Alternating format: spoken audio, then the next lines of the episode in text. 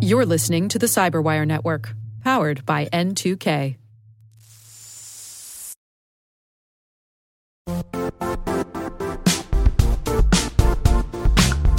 And now, a word from our sponsor, Zscaler, the leader in cloud security. Cyber attackers are using AI in creative ways to compromise users and breach organizations. In a security landscape where you must fight AI with AI, the best AI protection comes from having the best data.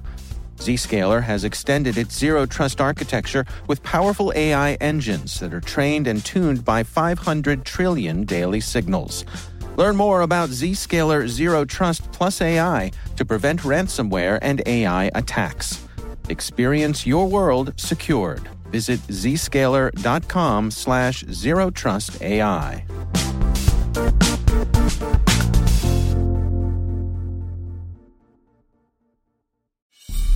Hi, and welcome to Spycast. I'm your host, Dr. Andrew Hammond, historian curator here at the International Spy Museum in Washington, D.C. Spycast's sole purpose is to educate our listeners about the past, present, and future of intelligence and espionage.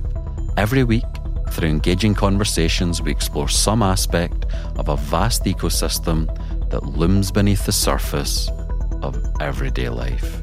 We talk to spies, operators, mole hunters, defectors, analysts, and authors to explore the stories and secrets, tradecraft, and technology of the secret world.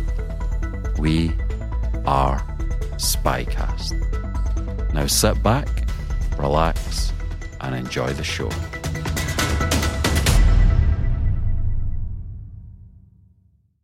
To coincide with the 4th of July, this week's episode is all about the Wall of Spies experience, an online exhibit that examines individuals who have spied on the United States.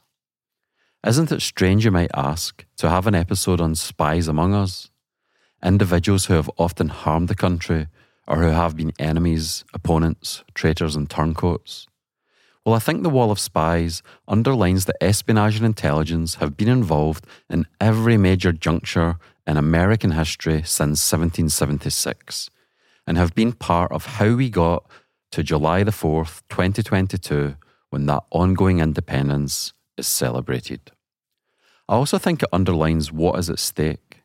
Think about what America fundamentally is an imagined community of people drawn from every corner of the world built around a set of ideas. Those ideas have scared those opposed to them in the past, in the present, and will continue to do so into the future. Right now, there will be spies trying to undermine those ideas. This isn't scaremongering, merely a statement of fact. This episode is also about a labour of love and a labourer, John Gies.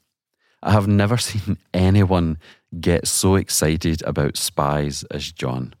It was a real pleasure to speak to him.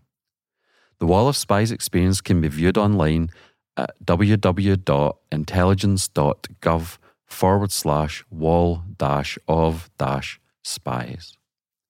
In this episode, we discuss John Jay as the founding father of American counterintelligence, Benedict Arnold and the Culper spy ring, Kate Warne, Charlie Wright, and Harriet Tubman, and how the Wall of Spies came to be and the next digital installment.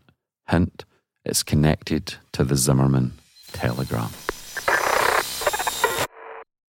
I'm so pleased to be able to speak to you about this topic, John, because I really loved it when you gave me your briefing on the Wall of Spies. So I just wondered for our listeners, the Wall of Spies, it sounds fascinating. I've seen it, it's great tell our listeners what it is, where it is, and where it came from? First and foremost, it's an honor and a, and a pleasure to be here with you today, Andrew. So, the, the Wall of Spies initiative goes back about five years when I joined the National Counterintelligence Security Center. Leadership had asked that we put up a display to show the history and evolution of espionage in the, in, in the United States from its founding to contemporary times. The wall is located at ICCB Bethesda, Intelligence Community Campus Bethesda. It's on the uh, fourth floor of the facility. It's a literally a 75 foot wall with about 130 spies, uh, 180 images, all part of the display. It encompasses Revolutionary War spies, Civil War spies, World War I German saboteurs, World War II German and Japanese espionage and, and sabotage operations. And a great chunk of the wall, about half of the wall, is what we call the golden age of Soviet espionage. Uh, following the golden age of Soviet espionage is the Cold War, and then we have the post Cold War. This is obviously not all the spies that had spied or betrayed uh, the United States, spied against the United States or betrayed the United States, uh, but it's some of the most damaging. We have for each section a threshold of damage done to U.S. national security interest. Accompanying the wall of spies, we have other walls, as we call it, that fall under the wall of spies experience, and that is a wall to one of our great founding fathers, John Jay considered by many to be the really the, the founding father of counterintelligence um, for an operation that he led early in the Revolutionary War to counter British loyalist efforts to undermine the Continental Army and even threaten General George Washington's life. There is a collage wall that consists of several of the spies of the Wall of Spies and uh, two spy site maps, uh, one of uh, New York City and the other of Washington, D.C., about 20 or so sites that are of interest to the public. And once again, uh, with our keeping with the threshold theory that some of the most damaging spies operated in those in those areas. There's another wall that we have, what we call the Soviet Wall of Shame, and the Soviet Wall of Shame consists of six Soviet spies that spied for the West, Great Britain, and the United States that had a significant impact and literally changed the course of the Cold War. Five of those spies were caught and executed by the Soviet Union. One of them did escape and literally escaped from the Soviet Union and an incredible operation led by British intelligence MI6 to, to get him out of, of the Soviet Union. This is Gordievsky? Gordievsky, yes, yes, Oleg, Oleg Gordievsky incredible story. And these stories are, are literally displayed with write ups and images and documents that su- support each story.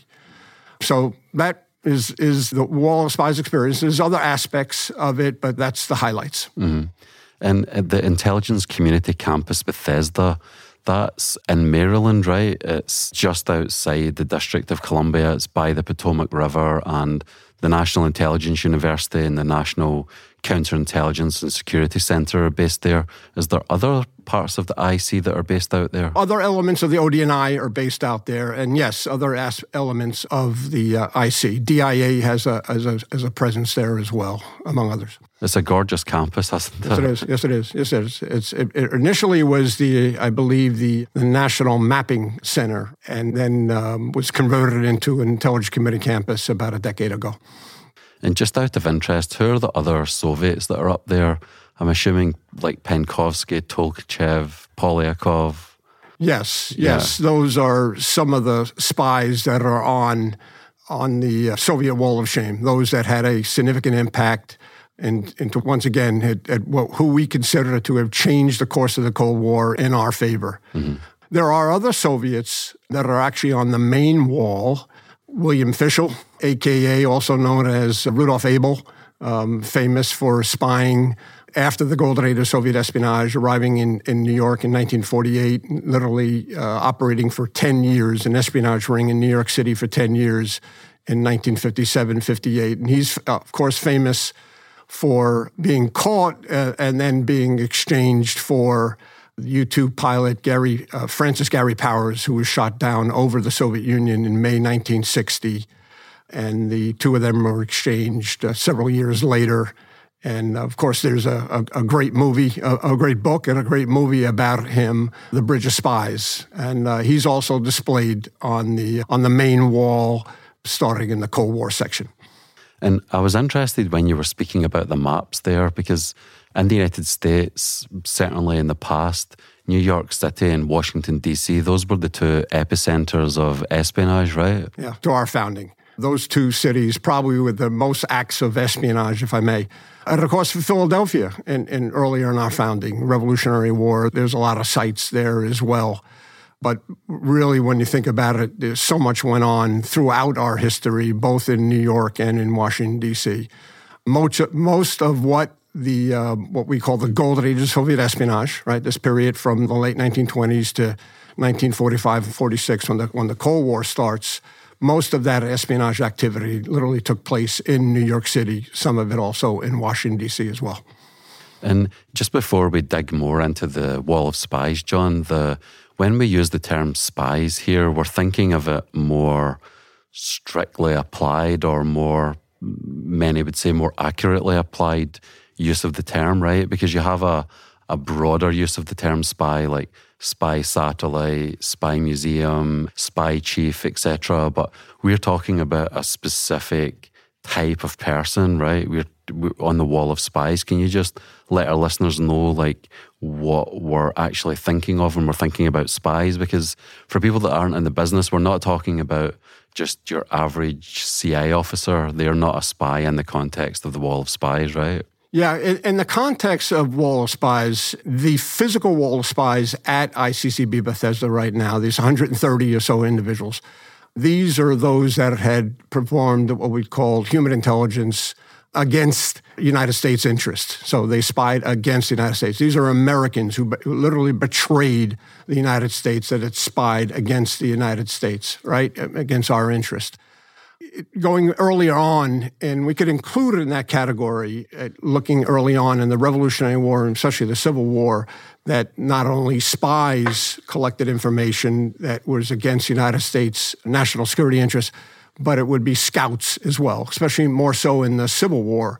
Scouts would also conduct reconnaissance operations, intelligence operations behind enemy lines, and they would be collecting information, intelligence that would be useful for their side. This comes more paramount in when we're discussing what we've an extension of the physical wall of spies. We've now posted online the Revolutionary War spies and the, and just released on Monday the the uh, the digital Civil War spies, the digital Revolutionary War spies, the digital Civil War spies have now both been posted online, and we're talking in the Revolutionary War about thirty Continental Army spies and British spies, 30 total.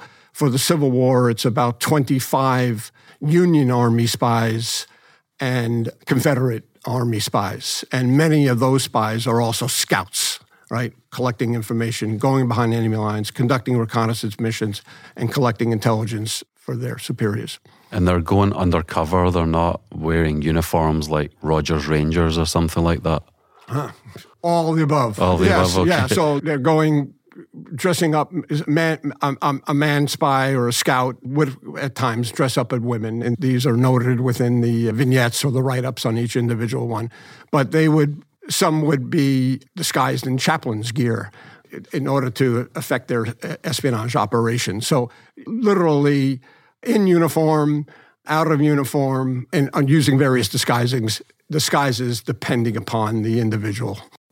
And, and all of this with the wall of spies, it's really the evolution of espionage in America, right? So it's chronological. We start with the Revolutionary War, yes, yes. and then we go through to the present day. So the, the, the wall of spies, the physical wall of spies is all out there, but digitally it's installment by installment. And at the moment, the Revolutionary War's up there, and now the Civil War's up there. So let's dig into each of those chapters. We can't, unfortunately, we can't discuss every one of them, but tell us about the Revolutionary War. Like, who are some of the spies that are up there, and and what do they tell you about the evolution of espionage in America? Yeah, yeah.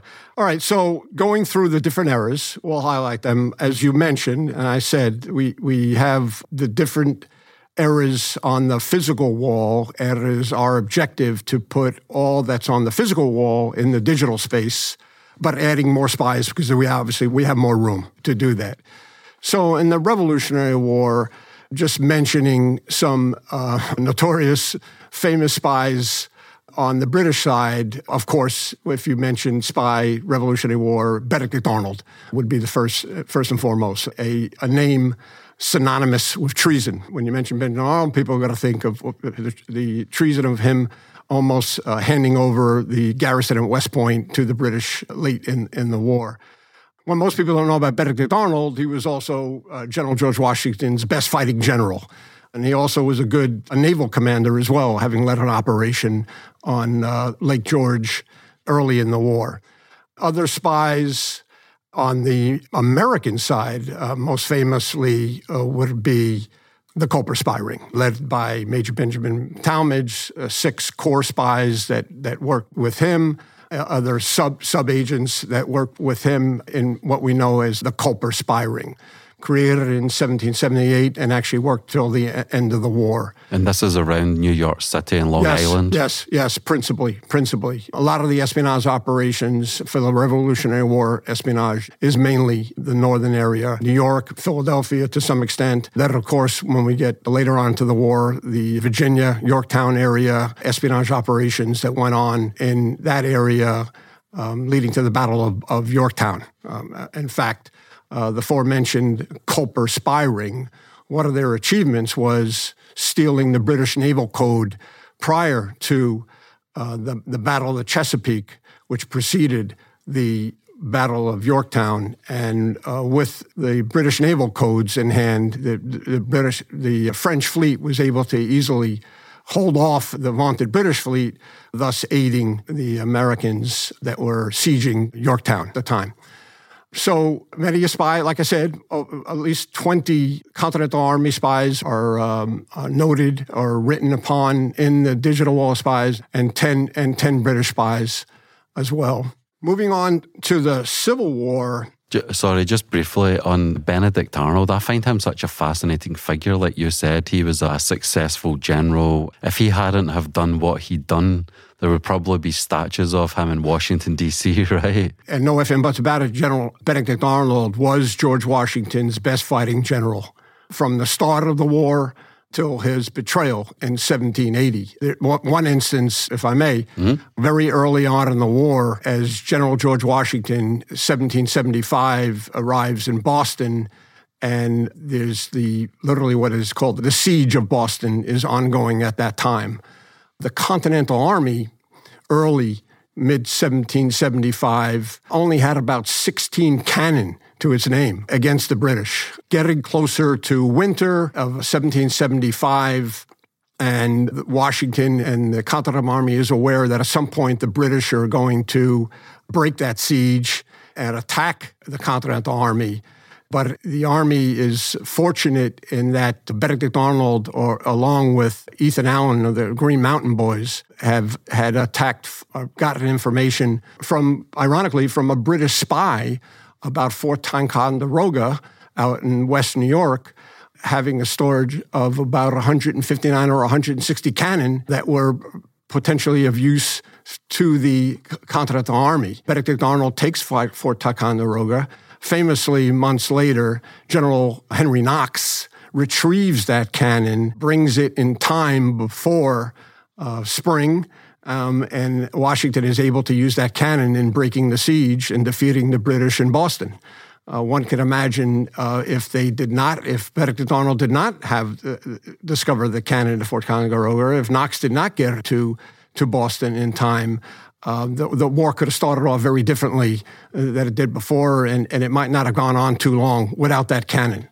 So you're talking about a general who had an impact. Arnold was and if I remember correctly, part of the reason why Arnold was disgruntled is because he felt that Ethan Allen stole a lot of the glory from for the some of these actions that you've discussed. He felt it was a case of stolen valor almost. Yeah, yeah, bigger than that. Not just Ethan Allen, who was looking for a lot more credit, but Arnold went on to win several more victories after Fort Ticonderoga. He was inspirational in a uh, a naval battle on Lake Champlain when the British were moving south from Canada through Lake Champlain south to the Hudson River to literally cut the continental states in half at that time. Benedict Arnold built his own fleet of galleys mainly of galleys, and built this fleet to prevent the British from moving any further south. The, this is against the greatest navy in the world at the time, right?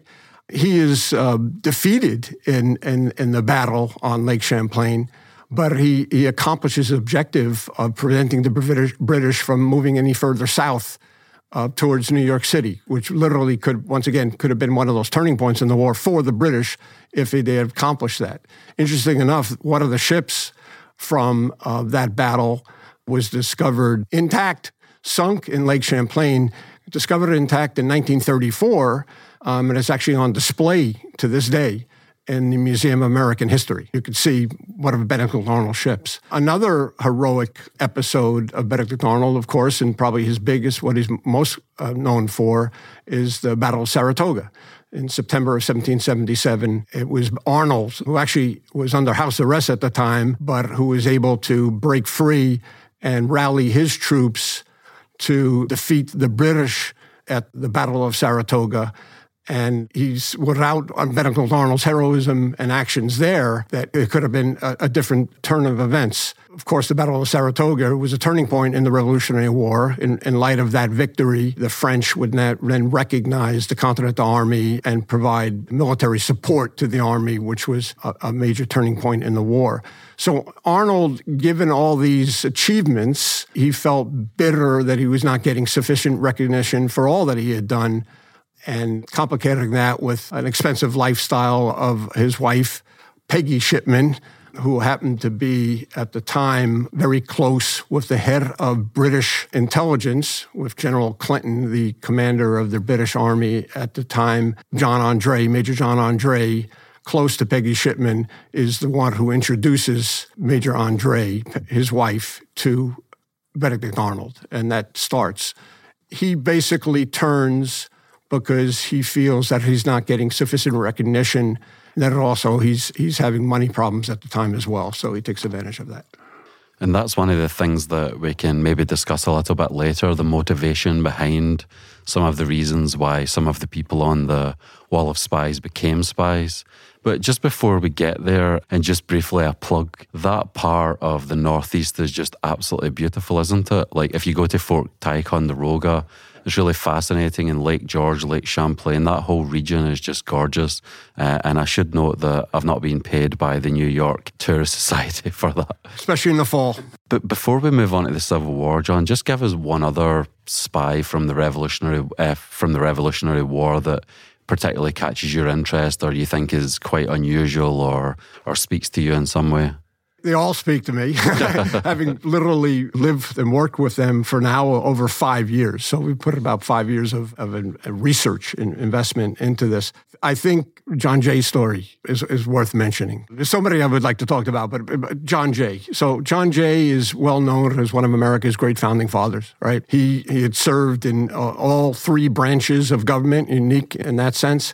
He's most famously known as the first Chief Supreme Court Justice. That's what most people will recognize John Jay from. On the legislative side, he was a member of the uh, New York member of the Continental Congress from New York. He actually rises to become uh, one of the presidents of the Continental Congress. He's a writer of the uh, Federalist Papers, having written five Federalist Papers to include a document that would be, and we could talk about this, one of the founding um, a, a, foundational document for the creation of the intelligence community is what John Jay wrote in Federalist Paper number 64.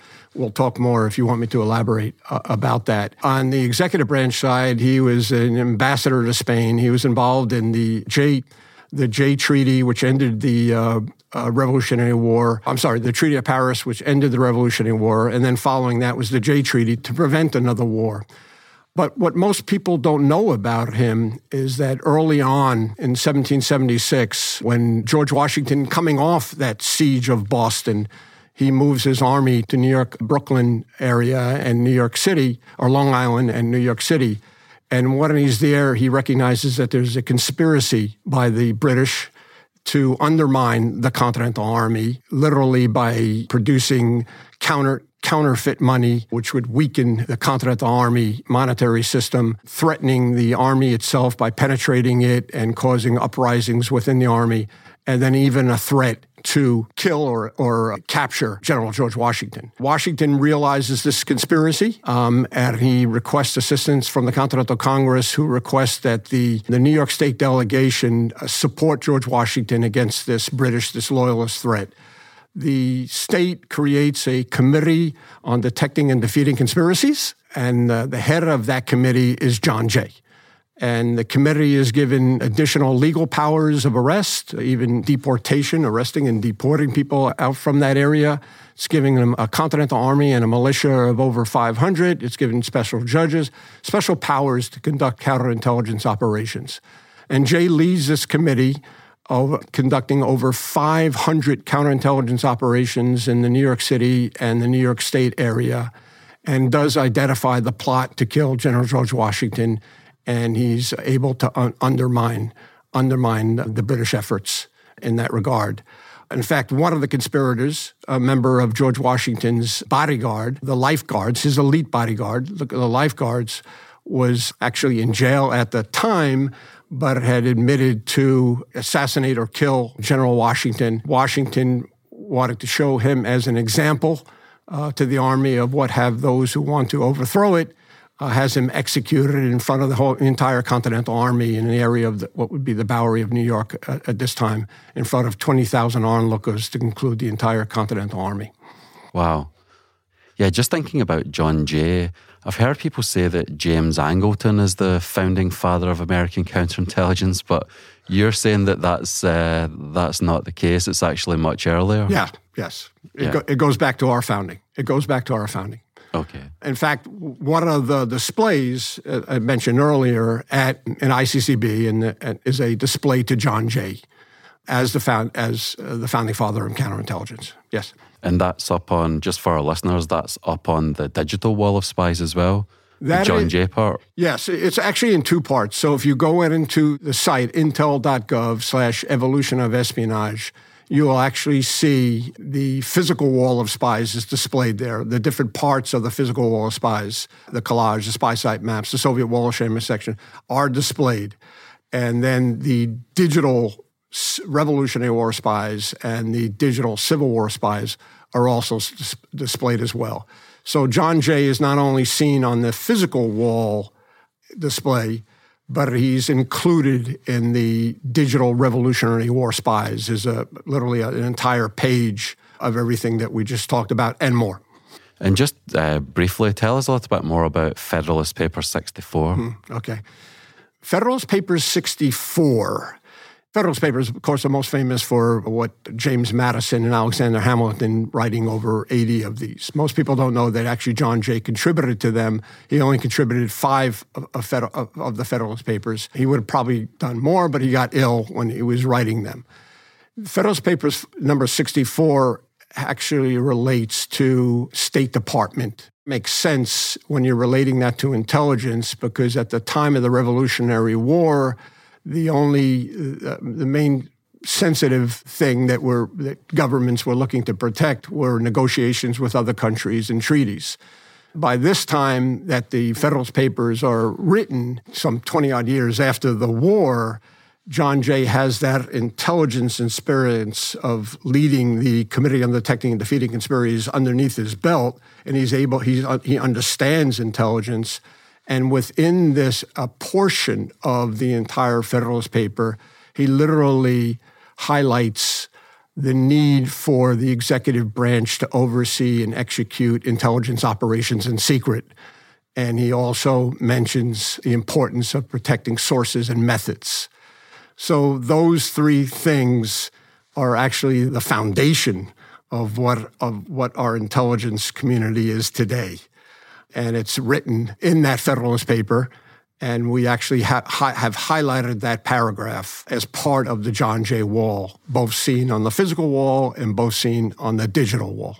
And on the web page for this episode, when it posts, I'll put up Federalist Paper 64 so that listeners can. Yeah, uh, yeah. the extract. You'll see the extract where it actually discusses those three intelligence disciplines. We'll be right back after this.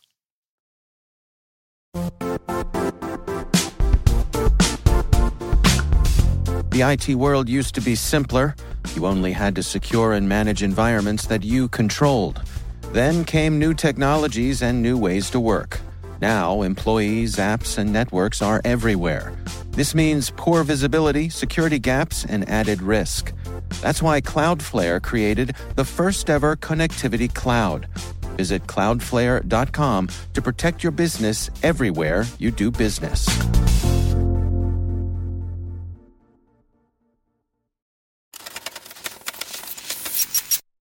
It's also like separate to the Wall of Spies, but I just find it really interesting as well that it wasn't quite as clean cut as just the, the, Americans versus British. It was the people like John Wither, James Wilson are born in the UK, but they signed the Declaration of Independence and you have people like Thomas Paine, who's on the side of the revolution, but he's English. And there's sympathizers for the American cause back in the UK. So it's almost like a transatlantic kind of struggle over ideas and forms of government and so forth. Or that's the way it seems to me. Yes, yes, yes. Fascinating. Yeah. Great period of study. So let's go to the Civil War. So the Civil War has recently been released as the latest in the digital wall of spies. So Tell us a little bit more about the Civil War, John. Who tell us about it more generally, but tell us about a couple of the people that you find particularly interesting. I find them all interesting. Uh, I just but, mean. For, but for time, we'll try to prioritize, which would be challenging. Yes, the Civil War was released on Monday. As I mentioned before, is there's about 25 or so Union Army spies and Confederate Army spies that are highlighted in the product. Uh, image-wise, there's uh, uh, over 230 images that support the write-ups, and, and in each in each case, when we do have an image, there's a caption. So that adds to additional information that's in the write-up. We might provide uh, other information related to the story uh, in the caption itself. Both sides, uh, the characters, the, the, the, spies on both sides are, are fascinating. Where do I start? What well, give us one of each to start. Give us a Confederate and a I, Union. I, will let's start with I'd like, if I may, if there's time, maybe highlight two two Union. Kate Warne. Kate Warne was she was from New York. She's a New Yorker, right? And early on, prior to the Civil War, she joins the Allan, Allan Pinkerton Detective Agency. And she joins as, uh, as, a, as a detective. And she's literally called really America's first detective. So she's she gets experience uh, working with the Pinkerton Detective Agency early in uh, prior to the war, and she's even assigned to the South, I think in Alabama and she's able to penetrate movements, and secessionist, move, secessionist movements in the South by um, blending in, if I may, and even adopting a Confederate slang, a su- Southern accent, even able to adopt the Southern accent at the time. And this is for a New Yorker, and, and being a New Yorker myself, that's not easy. But she's able to do this, and she becomes of use later on, important to our story in President Lincoln's pre inaugural ride from Illinois to Washington, D.C., prior to his inauguration in March of 1861, he goes on a journey from Illinois to Washington, D.C., of nearly 2,000 miles, 13 days, passing through eight states. Prior to his departure, or on about the time of his departure, in late February, um, information is received actually from a woman named Dorothea Dix about a secessionist movement in Baltimore and plotting to assassinate Abraham Lincoln on his train ride from Illinois through Baltimore to Washington, D.C. Dorothea Dix passes this information to the head of the railroad line that is transporting Abraham Lincoln the head of that railroad line hires um, Allan Pinkerton to actually uh, uh, penetrate this plot and see what how serious it is and to advise any changes that need to be made based on what he discovers. Allan Pinkerton, his group of detectives, who literally are, are spread out throughout Maryland, but he actually uses Kate Warne to penetrate the secessionist movement within Baltimore. Kate Warne does penetrate the movement. Once again, she's got now experience underneath her belt of having worked in Alabama, having used the Southern accent to her benefit. She's got good creds.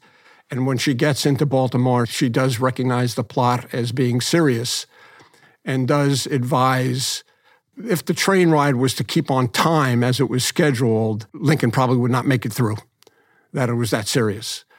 So Pinkerton ultimately advises President elect Lincoln that he needs to train, change the itinerary of the train movement and to move it up so as not to fall into this ambush in Baltimore.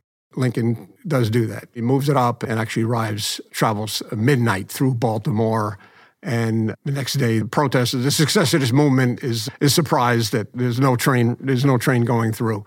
So this is now we're talking about counterintelligence, counterespionage that, that she is involved in. And literally, when you think about it, her efforts saved President Lincoln's life. It, it, one can not only imagine the turmoil that had taken place if the, the secessionists were successful and President Lincoln was not able to become the president, the 16th president of the United States, what would have been the ramifications for the country at the time. So I, I put Kate Warne on a high pedestal and as somebody, and, and she's highlighted, yes, in, in the digital wall of spies, so readers can learn more and more about her. And, and there's, a, there's a lot of literature out there on her. And I, I think there's maybe even a, a movie now being made about her. Another individual on the union side that I think is uh, very interesting to talk about would be Charlie Wright. So Charlie Wright is probably not known to too many people out there, what I basically would call perhaps an injustice of history. But Charlie Wright is it was influential as he was a enslaved person for the Confederate Army of Northern Virginia at the time in early June of 1863. So this is all preceding the Battle of Gettysburg, which takes place July 1st, 2nd, and 3rd of 1863. Charlie Wright is, once again, an enslaved person with the Army of Northern Virginia. And, on July 9th, the Confederate cavalry and the Union cavalry fight one of the predominantly ca- uh, biggest cavalry engagements of the war at Brandy Station in Culpeper, Virginia. It is believed that Charlie Wright is able to use the turmoil of that, ba- of that battle to turn himself over, to escape Confederate lines and turn himself into the Union. And he is received by what we call the, the Union Army's Bureau of Military Intelligence, headed by Colonel George Sharpe, which was a all literally an all source intelligence operation that was created by General Joseph Hooker in January of 1863. The BMI receives Charlie Wright and debriefs Charlie Wright on the intelligence of the Confederate Army in Culpeper. And Charlie, having served as an enslaved person within the Confederate was intimately familiar with all the, um, the units within the Army of Northern Virginia. His detail was so perfect that it is, it is he's quoted, or it's quoted in the literature, is that he was considered a walking order of battle chart of the detail that he provided. There had been information, what I consider to be chatter going on following the Battle of Brandy Station that the Confederate Army was literally moving north in the northern direction into the Shenandoah Valley, north towards Virginia and Maryland, but none of the information was confirmed, was reliable uh, at the time. But when the BMI debriefs Charlie Wright, he is so knowledgeable down to the regimental level of the movement of two of Robert E. Lee's corps, two thirds of his army, through Culpeper that the BMI considers that information reliable enough to recommend to the general commanding of the Army of the Potomac, General Joseph Hooker, that he move his army to follow, to trail, to shadow the Confederate Army as it's moving through the Shenandoah Valley. And Hooker does do that. The, the impact, when we talk about thresholds and impact, that intelligence, what Charlie Wright provided, one could say that, in my opinion, that without that intelligence, there likely would not have been a, a, Battle of Gettysburg. Granted, the two armies were always destined to meet, but they perhaps could have met on terrain more favorable to the Confederacy. So it's, I think, Charlie Wright, and his story goes on from there, following his accomplishment. Uh, his intelligence accomplishment, imparting this information, intelligence to uh, the Union Army Union military intelligence. The BMI wants to recruit as as an asset and keep him on. But the Union cavalry takes him. And we do not know, sadly, we do not know anything more about Charlie Wright from that point on. He's lost to history. When you talk about intelligence impact, individuals having that impact, Charlie Wright's up there. And I wish maybe people listening to this, and I know from myself, and I've talked to others about this as well, that I think we need to do more research and see what's out there so that we're able to find out what happened to Charlie Wright. And he's one of, one of my favorite stories and clearly an, an American hero.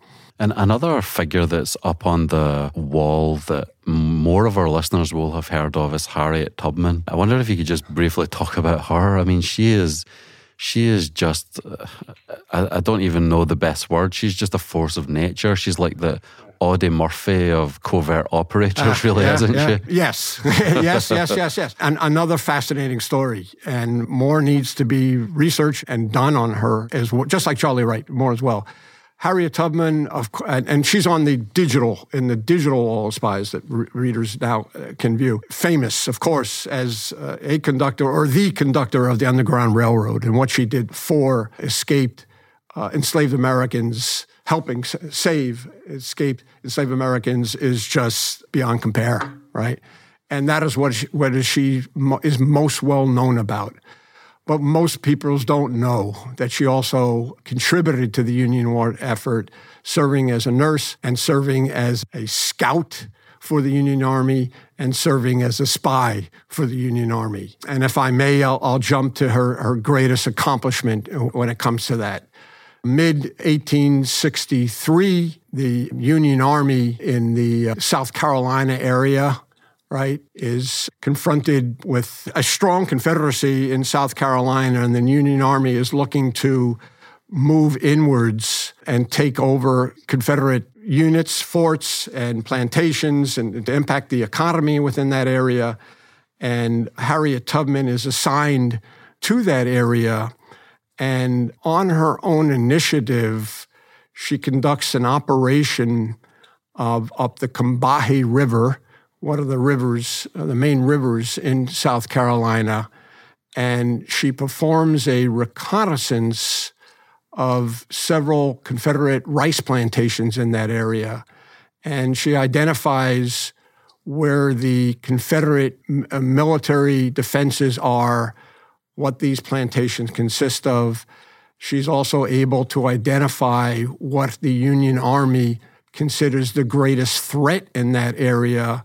And these would be what they called at the time torpedoes, or were actually mines. The Union Army had had, and the Union Navy had, had, had bad experience in the Charleston area of Virginia at the time with these mines. And it was considered the biggest threat to the Union Navy and then the on in the rivers as well. So Tubman goes on this reconnaissance mission and is able to identify where the Union mines are located by literally using some of the former enslaved persons who had planted those mines to identify where they were planted. She takes this back to the Union commander, I believe he was at either on, on Hilton Head Island or, or Port Royal at, at, the time, or his headquarters, and briefs the commander, Major General David Hunter, on the operation, information that she has found from her scouting mission, and more importantly, the location of those mines. So the Union Army, as it moves up the Combahee River, is able to avoid them. The hunter does authorize that mission on that condition that we're able to identify where the mines are and the go ahead is given. So the mission is led by a, a, a, Colonel Montgomery, and Harriet Tubman is brought along to guide and advise the commander. He has a, a literally a African American um, all colored unit, the Second South Carolina Volunteer Cavalry, uh, uh, Volunteer Infantry Regiment, as a fighting force that is used in action to clear out these Confederate plantations and any Confederate resistance that they might come up against. Several plantations are destroyed, impacting the Confederate economy in that region, and over 750 slaves are rescued, or enslaved uh, people are rescued and brought back to safety. Many of those former enslaved persons jo- the Union Army and continued serving the cause. So this is just you know one example of, of Harriet Tubman's extraordinary ex- experience in the Civil War, and uh, just can't talk enough about her. Yeah, could you tell us about a Confederate spy, John? Yeah, a couple of interest, couple of interesting ones. I'd love to tell you about all of them, but I think that the spy who actually has the most impact the Confederate spy that has has most impact, and of course to make the wall itself, that each of them had to have an impact in their own way, but would be Benjamin Harrison. Benjamin Harrison. So Benjamin Harrison was a actually a, a, soldier earlier on. I think he's a Confederate Army soldier early on. I think he, he gets an early discharge and early in the war, he works for the Confederate Secretary of War, Seddon, conducting espionage operations. Uh, although, if I didn't mention, he's a former actor. So this kind of fits with his role uh, as what would be a, a spy. He's used as a spy for the Confederate Secretary of War early on in the war. And then at some point, Harrison is transferred over to one of Robert E. Lee's premier corps commanders, General Pete Longstreet, Lieutenant General Pete Longstreet. Lee considered him his old war horse. I think it was his, his, his nickname. And Longstreet utilizes Harrison as his own personal spy. Um, Harrison comes to play, coincidentally, also in the battle of in, in the Battle of Gettysburg. So as we talked about before, Robert E. Lee's army, the Army of Northern Virginia, is moving up through the Shenandoah Valley into the Virginia and then ultimately into Western uh, Maryland, and then moving on from there into Southern Pennsylvania, right? His, he is moving on with the, uh, now we know the Union Army in pursuit because of Charlie Wright's information, thanks to Charlie Wright's intelligence the Union Army is pursuing. And Lee had earlier on given his head of his cavalry, the head of the Army and Northern Virginia Cavalry, Major General Jeb Stuart, leeway or freedom to conduct reconnaissance operations in advance of the army that Stuart maybe t- took the liberty of not being as close to the army as Lee would have wanted him to be. So as Lee, Robert E. Lee is moving from Maryland into Pennsylvania, Stuart main force is occupied um, in, in another area. And Robert E. Lee is literally, he does have some of the Union cavalry, I think a brigade or two, but he doesn't have his main Union cavalry. And he had always used his, the Union cavalry, Jeb Stuart's cavalry, as his eyes and ears. Some people consider it really, some people will consider uh, Jeb Stuart's cavalry literally as his, the eyes and ears of the Confed- of the Army of Northern Virginia and Robert E. Lee's really chief of intelligence, if I may. But Stuart is not there at this critical juncture, and Robert E. Lee is actually has dispersed his three corps that he's moving with into Western Maryland and into Southern Pennsylvania, and they are they are spread out those the three corps that are being are spread out are vulnerable, right, to, to, to Union attack. Robert E. Lee, because he doesn't have his his cavalry informing him that the Union Army actually is close on his heels, because Jeb Stuart is occupied in another area, General Stuart is occupied another area. He's blind, right, and enter Benjamin Harrison, who has is aware of the Union Army's movement, having penetrated the Union Army as a spy. He's aware that the Union Army is actually much closer to the Confederate Army than initially believed.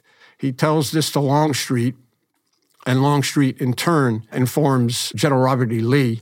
And Robert E. Lee is who has his army, his three corps spread out in Maryland and in southern Pennsylvania, even as one corps as far north as Harrison, Pennsylvania, Harrisburg, Pennsylvania. He's able to recall them back to, to call, recall the three corps and to consolidate that army and consolidate it at a town called Gettysburg. So one could imagine that if it wasn't for Benjamin Harrison's intelligence on the location of the Union Army being close on the Army in Northern Virginia's heels, potentially the Union could have destroyed Robert E's army piecemeal, as, as spread out as it was. Mm-hmm. So this there's another impact. Mm-hmm. Wow, this is so fascinating. And then the next installment is going to be World War One. One of my favorites, yes. and when is that going to be? Yeah. Is it like every three months, or is it less programmatic? Is it just when it's ready, it's ready? Yeah. So we're actually trying to get the World War One release by September. Okay. So that, that is the goal. And uh, we're working with our, our design colleagues, um, actually, the, the Office of Civil Liberties and Privacy and, and, and uh, Transparency works with us on building the design. And our goal is to have it released to the public in, um, in September. Wow. And I just want to look at the wall of spies and ask some more some more broad questions about. You want me to talk a little bit about World War One? Let's give the audience a little teaser and say what's to come in the World War One, and maybe we can talk about Black Tom if you want. Yes. okay. okay. I could do that. It'll be hard to be a little teaser because there's just so much to digest there. Yes. So what most people know about World War One is yes, it starts in uh, July of 1914 uh, the United States really doesn't actively enter the war until of April of 1917, and that's because of a what we call the Zimmermann telegram, uh, where the where the Germans are reaching out to the Mexicans to try to get them to occupy the American army on the southern border, so they're not able to interfere in European battle on the front lines, promising them that they would help them get back the states that they, that they had lost during the, the Mexican American War of 1846 to 1848. That's what's known. That's what's uh, known out there. What is not known, and what the physical wall and now the digital wall spies will teach the public, is that literally Germany had declared a uh, undeclared war within the United States from the start of the war in 1914, late 1914 through our entry in April 1917. And that undeclared war was literally targeting the arms and the ammunition, all the arms and ammunition that the Allied powers were, uh, that the United States was manufacturing for delivery to the what we call the Triple Entente, Allied powers, Great Britain, France, and Russia. You mentioned Black Tom. Three quarters about three quarters of the arms and ammunition was on an island off of, off of Jersey City called Black Tom, stored in a depot prior to being shipped overseas to the Triple Entente. And in late July of 1916, three German saboteurs to include one former uh, United States Marine and one former United States Army soldier planted delay incendiary devices and explosive devices and blew up Black Tom Island. Black Tom Island, so close to the Statue of Liberty, literally uh, right behind it, so close to Ellis Island the Statue of Liberty was shrapnel had ripped through it. Ellis Island came under, literally came under attack from the exploding ammunition falling down all over. 500 immigrants that escaped the horrors of World War I were once again being bombarded on Ellis Island. The explosion was felt in Philadelphia. It was felt in Baltimore. The Brooklyn Bridge shook all the skyscrapers in downtown Manhattan were blown out. And if, if Richter was around around at that time, scientists would have estimated that it would have been a 5.5 on the Richter scale. Wow. Incredible, incredible damage, incredible uh, carnage uh, that went on. Uh, and this is just one of the many stories uh, that we will be telling in the, in the World War I uh, digital space to include the first use of anthrax in the United States. And this is to kill as part of the campaign to prevent arms and ammunition going to the United States was to kill the horses and mules that moved that ammunition uh, uh, going to the European powers, going to the uh, Triple Entente, to kill them prior to getting uh, over there. Wow. And Black Tom, that's the reason why people that visit the Statue of Liberty, that's the reason why they can't go up to the torch, right? Because of Black Tom. The shrapnel, the shrapnel. ripped through the torch arm, and the, that arm is still off limits to this day. Yes. Wow, really, really fascinating. So, I just wanted to ask uh, some questions about the Wall of Spies more generally. So, how did you get involved with this? Like, where does your interest in spies come from? Because you know, tell us a little bit more about maybe your background to lead us into this. I know you've got Special Force, Army Rangers, and so forth, but help us understand how you became so passionate about this wall of spies. Yeah, thank you for that. So my my my, my passion actually is history, and um, ever since a, a, a young um, boy growing up in, in the New York and the New Jersey area. By the way, living close to Black Tom, actually working in the Jersey City area for a while before I entered the Army and not even knowing about it. I mean, that's the amazing thing. And, as, uh, and a lot of people I know from that area don't even know about it. So people will learn, right? But I've always been fascinated with United States military history, military history, and been studying since I was uh, since I was a kid. As you mentioned, I, I, I, served in United States Army Special Forces, was Ranger qualified, and um, been with the government literally now for uh, over 40 years. State Department, working with the Drug Czar's office or the Office of National Drug Control Policy, aka the Drug Czar's office, for several years, and then I've been now with the Office of Director of National Intelligence for 16 years. The leadership at the National Counterterrorism Security Center knew of my interest and uh, fascination with history, and uh, they asked me to take upon this project of literally and studying and researching and then ultimately displaying the history and evolution of espionage and sabotage in the United States since our founding and the, that has been uh, realized in the first when we started this in 19 in, in 19 see I'm always thinking history. Uh, in, in 2017 we started doing the research and the physical wall was finished in 2019 and since the in October of 2019 and since the finish of the physical wall we've done uh, obviously additional research for the digital wall and that's still ongoing. And what we're now wanting to share that information from the physical wall with the public through the release now of the Revolutionary War and the Civil War digital spies. And then we'll go through all the errors until they're all done.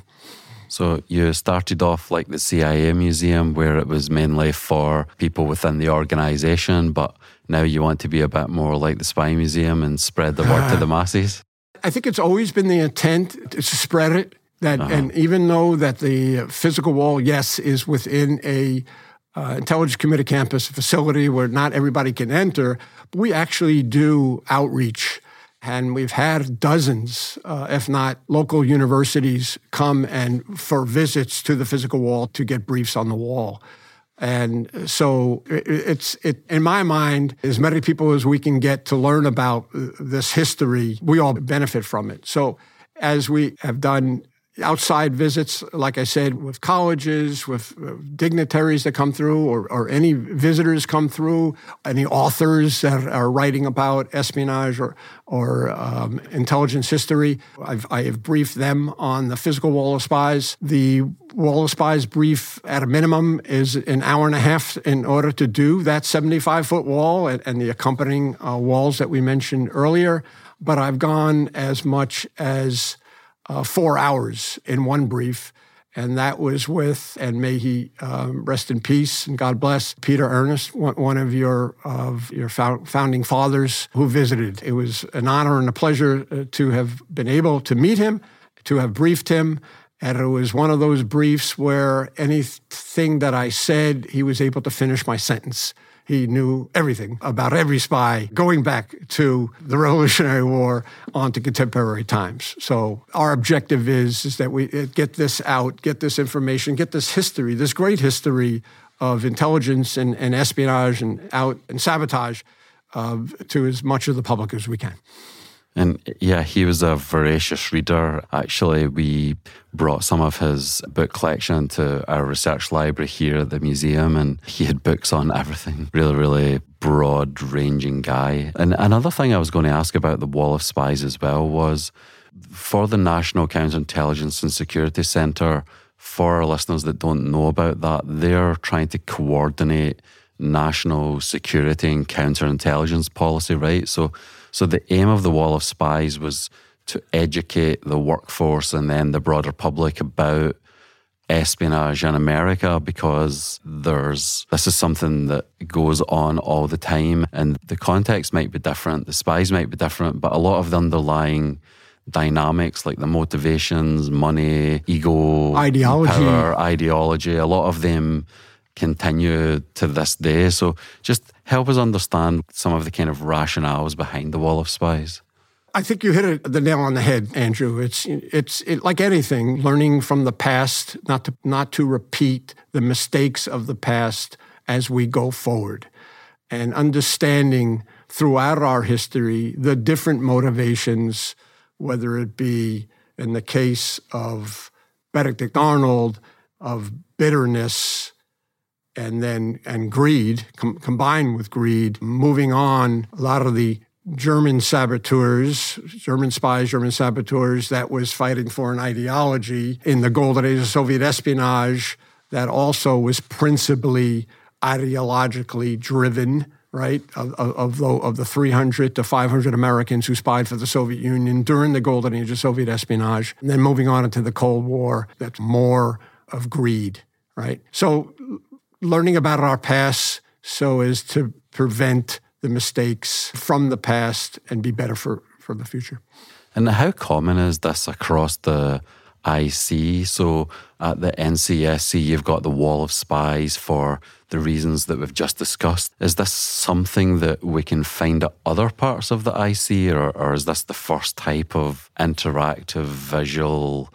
Uh, experience that's out there. And I guess the follow up question to that is if anybody's listening that wants their own wall of X, are you available as a as a consultant? I I, I can't I can't I actually worked with a, a, lot of the IC historians, CIA historian, FBI historian, NSA historian, DIA historian on the development of the wall of spies. I use their experience, their knowledge, expertise, etc. From a modeling perspective, I actually was inspired by the FBI experience, that new museum that they had built over the last few years. And their the FBI's timeline, that timeline of what are the FBI founding in 1908 to contemporary times, they walk through the different major law enforcement cases that they've had on a display. So that was kind of the motivation for for for NCSC and NCS le- leadership agreed with this of let's do this from our literally our, uh, the country's founding, right? The ODNI is is is a mere 16 years old, but our we oversee an intelligence community of 17 different organizations that can trace its lineage to 1776. The Wall of Spies, has that been something that you've done when you have some spare time, or has this been your full time kind of baby? It's been uh, full time kind of baby, and even more than full time as I I'm, I'm, dream, I'm dreaming Dream. of these spies. so it's almost 24 hours a day.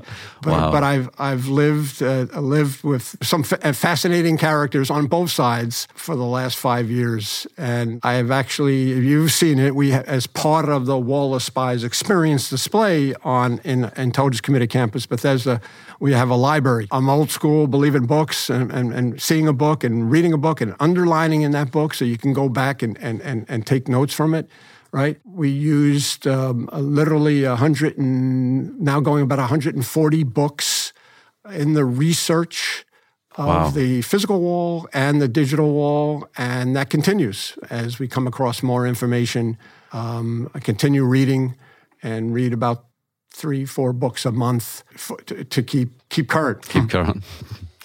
wow, I look forward to the World War One chapter coming out online. And I know that's something that you're really fascinated about. So maybe that's something that we can speak about in a future podcast. But for now, it's been really amazing to speak to you, John, and to just uh, see your, the passion that you have for this project. Andrew, thank you. Thank you. Thank you. And, and, and, and, your passion as well and what you're doing here in this great place, I think it motivates me anymore.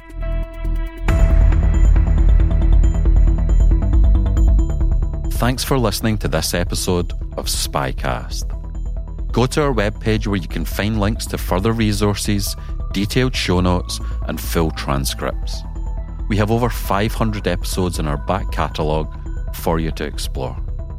Please follow the show on Twitter at INTL Spycast and share your favourite quotes and insights or start a conversation. If you have any additional feedback, please email us at spycast at spymuseum.org. I'm your host, Dr. Andrew Hammond, and you can connect with me on LinkedIn or follow me on Twitter at Spy Historian.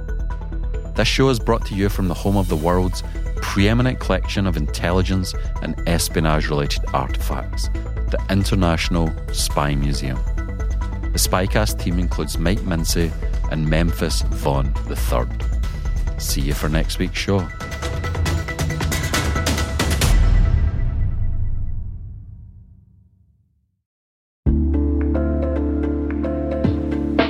Hey all, Rick here. At N2K Cyberwire, we're dedicated to continuously improving the quality of the news and commentary on our network. That's why we're inviting you to participate in our 2024 audience survey. It only takes a few minutes, and your feedback is invaluable. Plus, you'll have the chance to win a $100 Amazon gift card as a thank you for your time. Head on over to cyberwire.com slash survey that's cyberwire.com slash survey to share your feedback now.